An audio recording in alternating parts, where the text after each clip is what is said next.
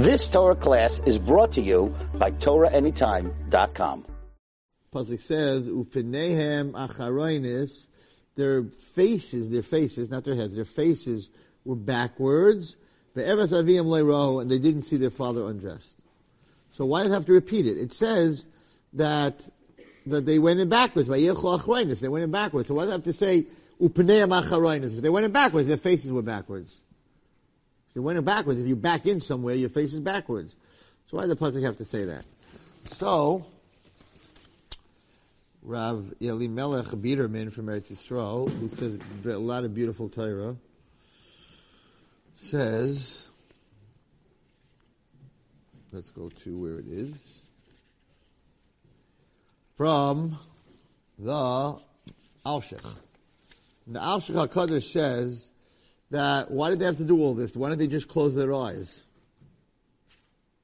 We have to go backwards. Just walk in, close your eyes, put it down.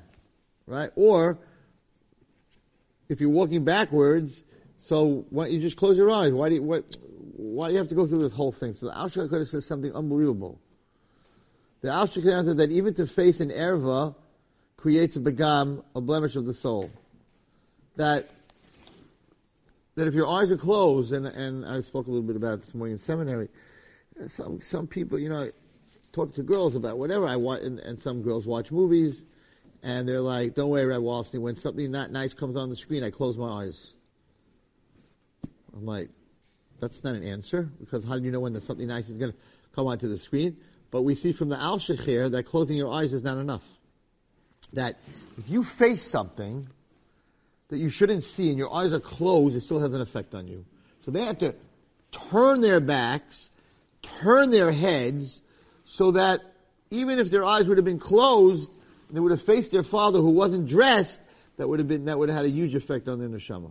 So what a person sees with his eyes, um, causes a very big effect on his neshama. So today we learned in, in seminary that, where do you learn that from in the Torah? How do you, where do you learn that from in the Torah? A person's eyes are the windows to your soul. Do you know that? Your eyes are the windows to your soul. So whatever goes into your eyes goes into your soul. So if you see something you're not supposed to, it's sort of taped in your soul. Your soul sees it. And you can't get rid of it. What goes in, you can't get rid of.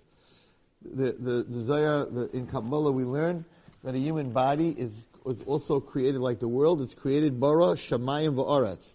It's created like Shemayim v'aretz. From your neck up is Shemayim. From your shoulders down is earth, is Aretz. How do you know that? So Shemayim takes in. Takes in. Your eyes, you see, takes in. Your ears, hear, takes in. Your mouth, your, your nose, you breathe in. Your mouth does both. Your mouth is the border. Your mouth is the bridge. Your mouth takes in, you eat, also gives out words. So, till your mouth, everything, your ears, your eyes, your nose, everything is heaven, is Shemayim. Your mouth is the bridge between Shemayim and Aretz, and then from your shoulders down, your body just sends out. It doesn't take anything in, but it sends out. You go to the bathroom, whatever it is, Ashiyotza, it sends out. That's called Aretz, because Aretz Tache Desher, the earth gave out grass, gave out land, gave out growth. So from a person's shoulder is down. That's why when you shecht an animal, right? We shecht an animal, we cut him through the neck, the mouth, the ear pipe, and the food pipe. That when you separate shemayim v'aretz, then the, then the person dies. Then the then the living being dies. If you separate shemayim v'aretz, the living the the living that's what the living being dies. So up up up on top of your head is your shemayim. Your shemayim, your eyes, whatever they see, they're taped in your brain and it stays there. You can push it to the back of your brain, but it's there. It's there. So you have to be very careful. That's why Shmiras Einayim is very, very, very important.